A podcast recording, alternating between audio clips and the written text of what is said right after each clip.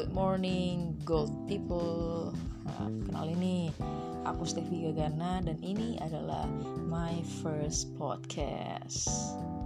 Nah, um, mau langsung aja nih. Aku mau langsung review market dan ini emang bener-bener perdana aku buat podcast dan kalau kita mau review market saat ini secara umum ya kita tahu ya sekarang dolar lagi menguat nih sehingga mendorong emas terjun bebas dari angka psikologis 1800 dolar per troy ounce dan kalau untuk segi ekonomi secara pemulihan dan kinerja pelaku pasar sendiri bergerak mengikuti kenaikan angka kasus COVID-19 nih.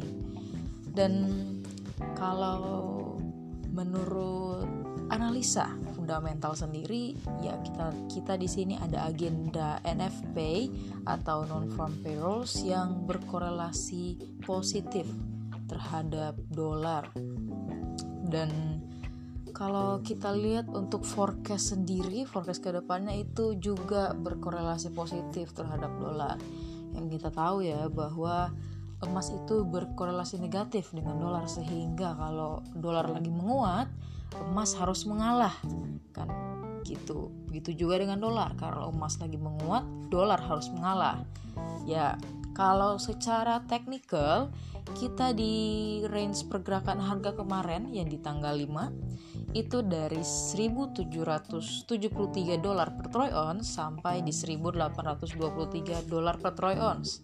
Dan sampai pada tutup market eh, tanggal 6 subuh pun itu di 1810 dolar per troy ounce dan pergerakan harga di tanggal 5 kemarin untuk harga tertinggi di 1815 dolar per troy ounce dan tidak atau belum menjebol atap resisten 1 sedangkan untuk harga terendah sendiri pun di 1791 dolar per troy ounce pun tidak menjebol lantai support 1 sehingga harga range pergerakan harga ini bergerak di sekitar pivot yaitu di angka 1804 dan untuk harga open marketnya sendiri pun mulai berlari di bawah pivot yaitu di 1794 nah di sisi lain ketidakpastian stimulus fiskal jumbo yang dicanangkan Joe Biden dan pengumuman kebijakan moneter oleh The Fed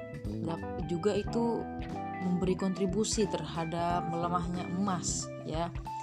Namun meski demikian, trader masih tetap melakukan aksi taking profit yang cukup. Nah, sifat emas yang istimewa ini yang sangat disukai oleh pelaku pasar sehingga terus menjadi primadona di pasar bursa.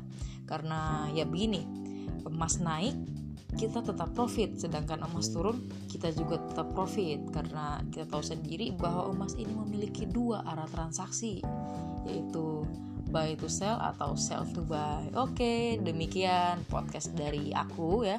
Podcast pertama kali. Selamat beraktivitas. Have a good weekend, gold people. thank you